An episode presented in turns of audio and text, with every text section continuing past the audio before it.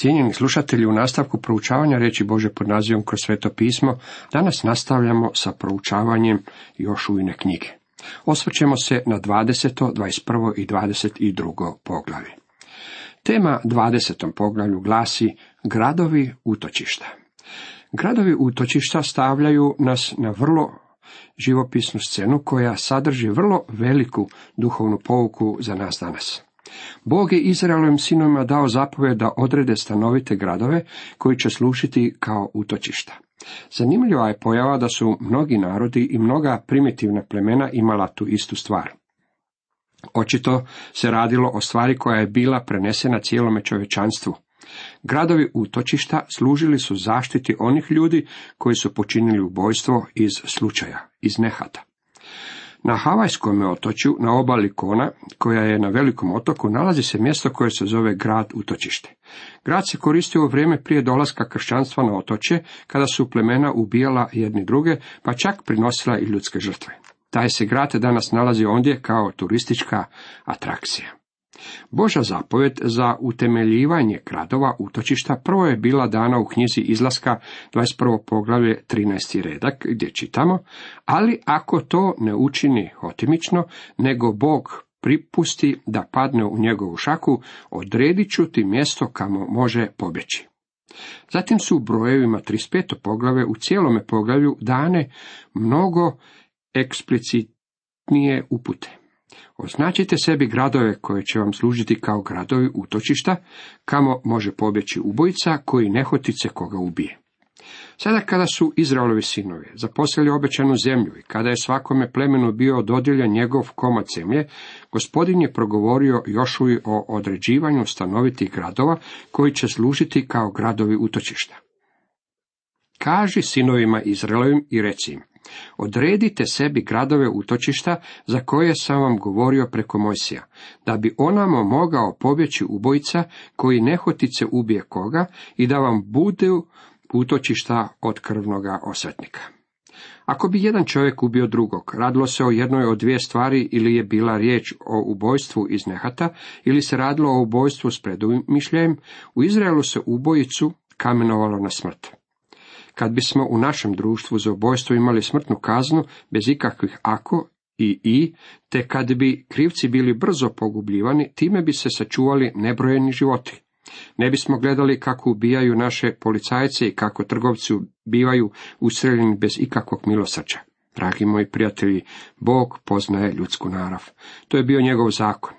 Međutim, ako bi čovjek ubio drugog čovjeka bez ikakve namjere, bez da je o tome razmišljao ili da je to želio, takvome je trebalo pružiti zaštitu.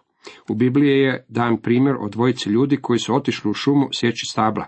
Vrh sjekire skliznuo je s drška, pogodio drugog čovjeka i ubio ga. Pretpostavimo da brat ubijeno kaže, znam da je ovaj bio kivan na moga brata. Ubio ga je namjerno, ubit ću ga. Ubojica iz nehata ne bi imao nikakvih šanci, osim ako ne postoji mjesto utočišta. Tako je čovjeku odgovornom za smrt drugog čovjeka bila dana mogućnost bježanja u jedan od gradova utočišta. Ako ubojica utekne u koji od tih gradova, neka stane pred gradska vrata i neka starješinama toga grada iznese svoju stvar. Oni neka ga prime u svoj grad i odrede mu mjesto gdje će prebivati među njima. Ako ga krvni osvetnik progoni, ne smiju izručiti ubojice u njegove ruke, te nehotice je ubio svoga bližnjega, a ne iz mržnje. Ubojica neka ostane u tome gradu sve dok ne stupi pred sud zajednice ili do smrti velikoga svećenika koji bude u ono vrijeme tada neka se ubojica vrati i neka ode u svoj grad i svome domu u grad iz kojega je utekao. Gradovi utočišta imaju veliku duhovnu pouku za vas i mene. Gospodin Isus Krist bio je ubijen, a Biblija jasno govori da gospodin Isus ne samo da je bio ubijen, već je on također danas i naš grad utočište. Govoreći o Kristu kao utočištu, pisac posljednice Hebrejima napisao je u šestom poglavlju 18. redku, mi što smo se utekli Bogu da se domognemo nade koja nam je određena. To se naravno odnosi na one koji su kroz svijest o vlastitoj grešnosti bili nagnani k spasenju koje im je naš gospodin priskrbio na križu. Svi koji u njemu nalaze utočište, zauvijek su izbavljeni od suda pravednoga Boga. Tko je kriv zbog Kristovog ubojstva? Kriv je cijeli svijet. I židovi i pogani stoje krivi pred Bogom, jer su sudjelovali u onome što je dovelo do smrti njegova sina. Krist je međutim došao na naš svijet kako bi dao samoga sebe kao otkupninu za sve ljude. Njegova žrtva na križu otvorila je u neku ruku grad utočišta svima koji se pouzdaju u njega. Sasvim je pogrešno kriviti židove zbog Kristovog raspeća. On nije bio razapet na židovskome križu, bio je razapet na rimskome križu. Međutim, besmisleno je svaljivati krivicu na bilo koji narod. Jedna je rasna skupina jednako kriva kao i ostale. Svi smo mi krivi. Petar je u svojoj drugoj propovedi svojoj židovskoj braći rekao, čitamo u dijelima 3, 17 i 18. I sada, braćo, znam da ste ono uradili iz neznanja, kao i glavari vaši, ali Bog tako ispuni što unaprijed navesti po ustima svih proroka da će njegov pomazanik trpjeti. Zato im je Petar mogao reći, pokajte se i obratite se. Apostol Pavao jasno nam daje do znanja da su krivi također i pogani. Mudrost do duše navješćujemo među zrelima, ali ne mudrost ovoga svijeta, ni knezova ovoga svijeta koji propadaju, a koje ni jedan do knezova ovoga svijeta ni upoznao, jer da su je upoznali, ne bi gospodina slave razapjeli, čitamo u prvoj Korinčanima u drugom poglavlju šesti i osmi redak. Prema ovim odjeljcima, Bog cijeli svijet smatra krivim za grijeh ubojstva iz nehata, povezano sa Kristovom smrti. Ako ćemo biti određeniji, vi ste krivi. Međutim, možete uperiti prst natrag u mene i reći mi, vi ste krivi. Međutim, hvala Bogu što je osigurao grad utočište, mjesto u kojem se možemo skloniti. Ili kao što je to pjesnik George Kate rekao, kako čvrsti temelj, vi Boži sveti, za vjeru vašu u Božoj riječi polažen jeste. Što još vam može reći, osim onog što čuste, vama koji se Kristu za utočište uzdaste. Jeste li se obratili Kristu za utočište? Tamo imamo zaklon, kako je ovo predivno poglavlje. U nastavku posvrćemo se na 21. poglavlje. Ono ima za temu gradovi za levite. Levitima nije bila dana zemlja kao što je to bio slučaj sa ostalim plemenima. Umjesto toga bili su im dani gradovi u ostalim plemenima. Bili su raspršeni kako bi mogli služiti narodu. Levijevo pleme bilo je svećeničko. Pođoše tada glavari levitskih obitelji k svećeniku Eleazaru i Jošuji sinu Nunovu i plemenskim glavarima Izraela. I rekoše im u Šilu u zemlji Kananskoj. Jahve je zapovedio preko Mojsija da nam se dadu gradovi gdje možemo živjeti i pašnjaci oko njih za našu stoku.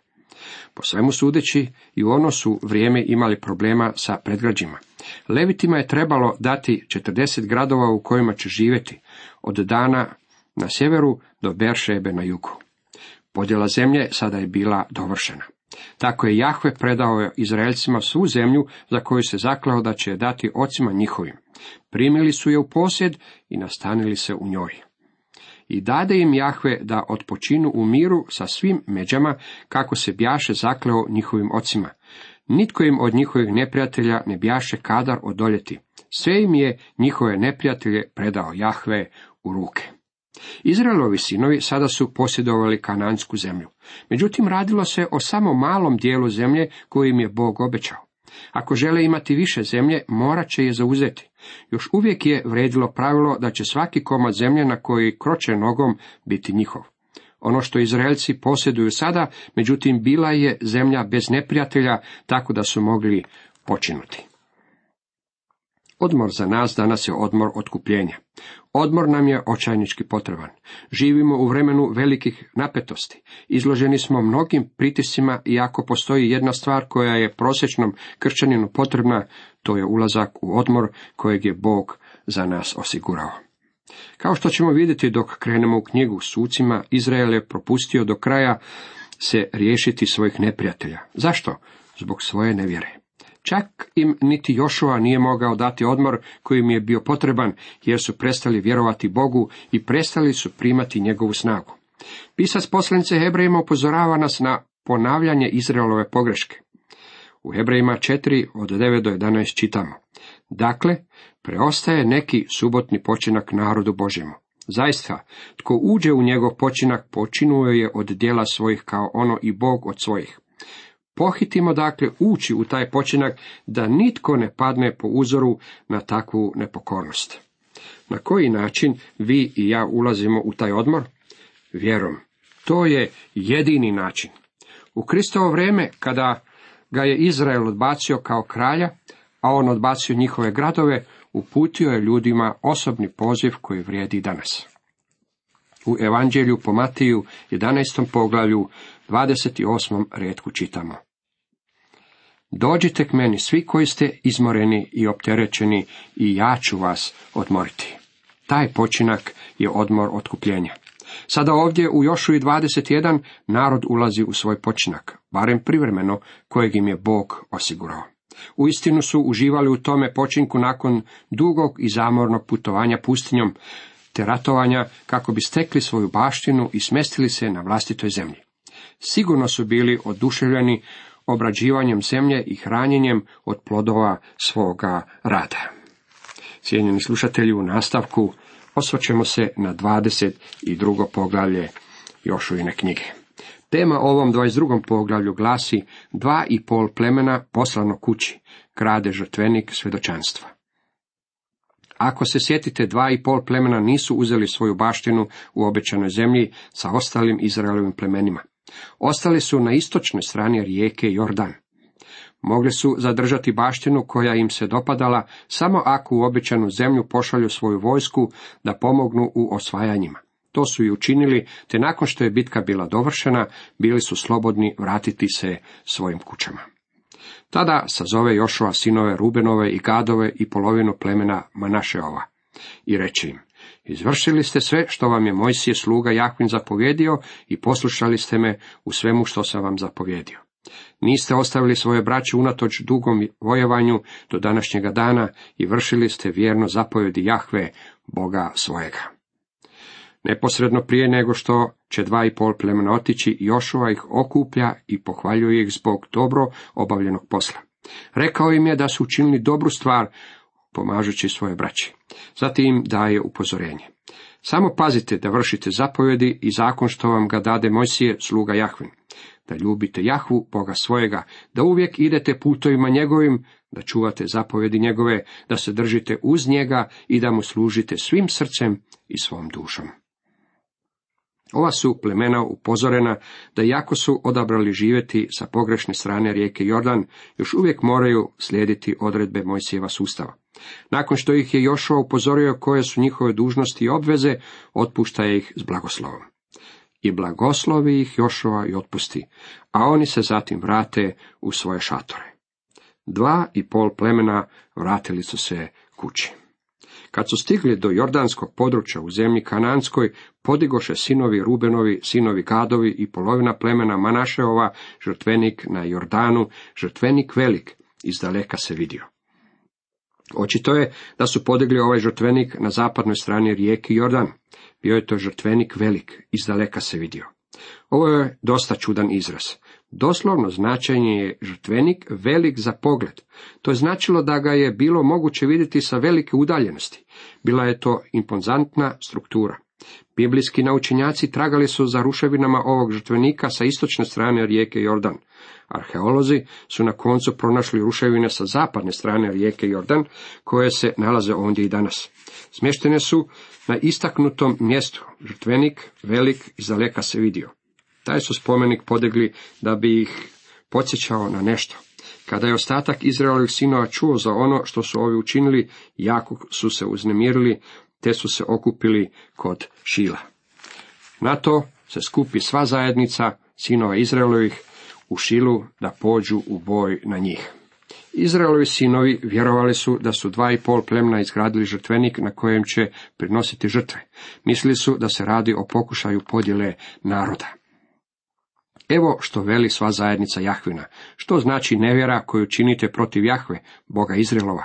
Zašto se odvrgoste danas od Jahve i podigavši žrtvenik, zašto se bunite protiv Jahve?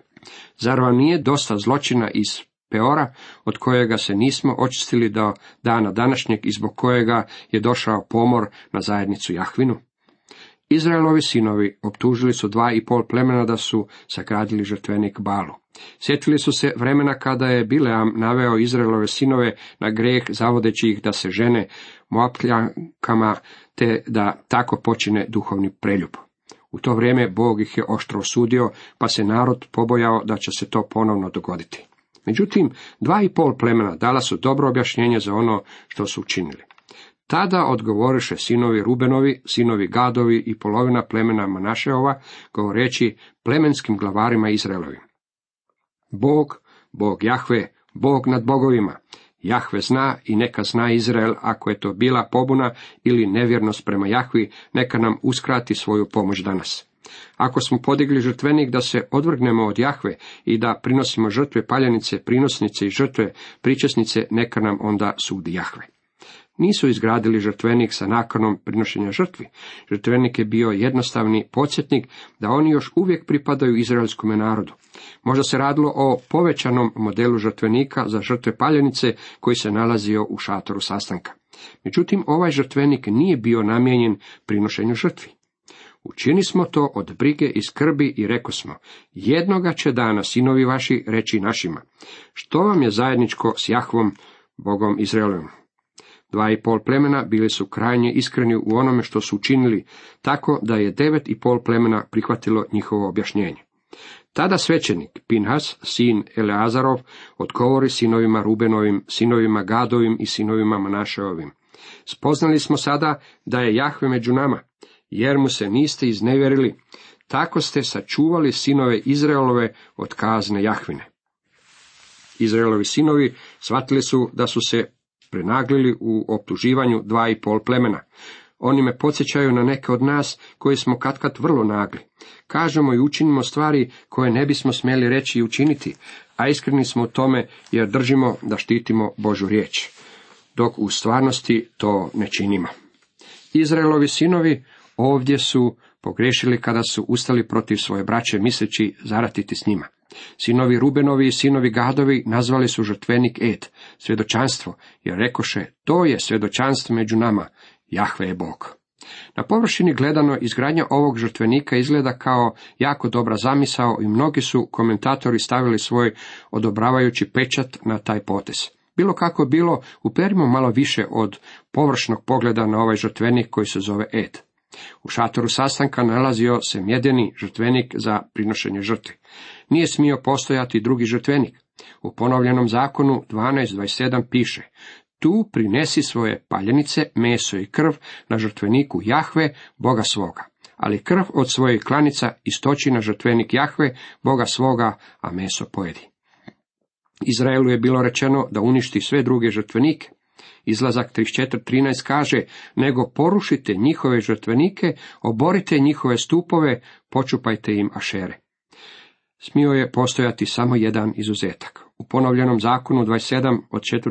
8. redka Izraelu je rečeno da uzme 12 kamenova iz rijeke Jordan te ih uspravi na spomen. Dva i pol plemena nikada nisu prešli preko rijeke Jordan, tako da ih je rijeka u stvari odvajala od njihove braće. Ovaj je žrtvenik bio znak te podjele. Ovaj je žrtvenik bio dokaz iz prve ruke da je narod bio podijeljen. Time se stvorio širi put za kasniju podjelu. U tome trenutku Izrael je bio podijeljen na istok i zapad. U tom trenutku bilo je to devet i pol plemena protiv dva i pol plemena. Međutim, kasnije će doći do podjele na sjever i jug, odnosno deset plemena bit će na sjeveru, a dva na jugu. Mjedeni žrtvenik u šatoru sastanka tipificira otkupnu dijelo Isusa Krista. Dragi moji prijatelji, ja se mogu sastati sa svakim čovjekom koji je spreman uzdizati Isusa Krista. U Ivanu 17, 20, 21 Isus je molio, ne molim samo za ove, nego i za one koji će na njihovu riječ vjerovati u mene, da svi budu jedno kao što si ti oče u meni i ja u tebi, neka i oni u nama budu da svijet uzveruje da si me ti poslao. Postoji organsko jedinstvo onih koji su u Kristu. Žrtvenik govori o smrti Isusa Krista kao žrtve. Kako su dva i pol plemena sagradili beskrvni žrtvenik koji je podijelio Izrael, danas su oni koji su liberalni u svojoj teologiji podijelili crkvu. Optužili su fundamentaliste da su uzročnici šizmi, međutim liberalizam je taj koji se udaljio od križa i Kristovog božanstva. Oni ne vole žrtvenik sa krvlju, podigli su ed, ako vam je tako draže. Oni iskazuju štovanje kod žrtvenika na kojem se neće prinijeti nikakva žrtva. Imaju beskrvnog Krista. Poput dva i pol plemena njihovo ponašanje pokazuje da su se udaljili od istine. Naš je gospodin rekao u Matej 7.16, po njihovim ćete ih plodovima poznati. Nekoliko stotina godina kasnije gospodin Isus prešao je Galilejsko more i došao je u Gadarski kraj.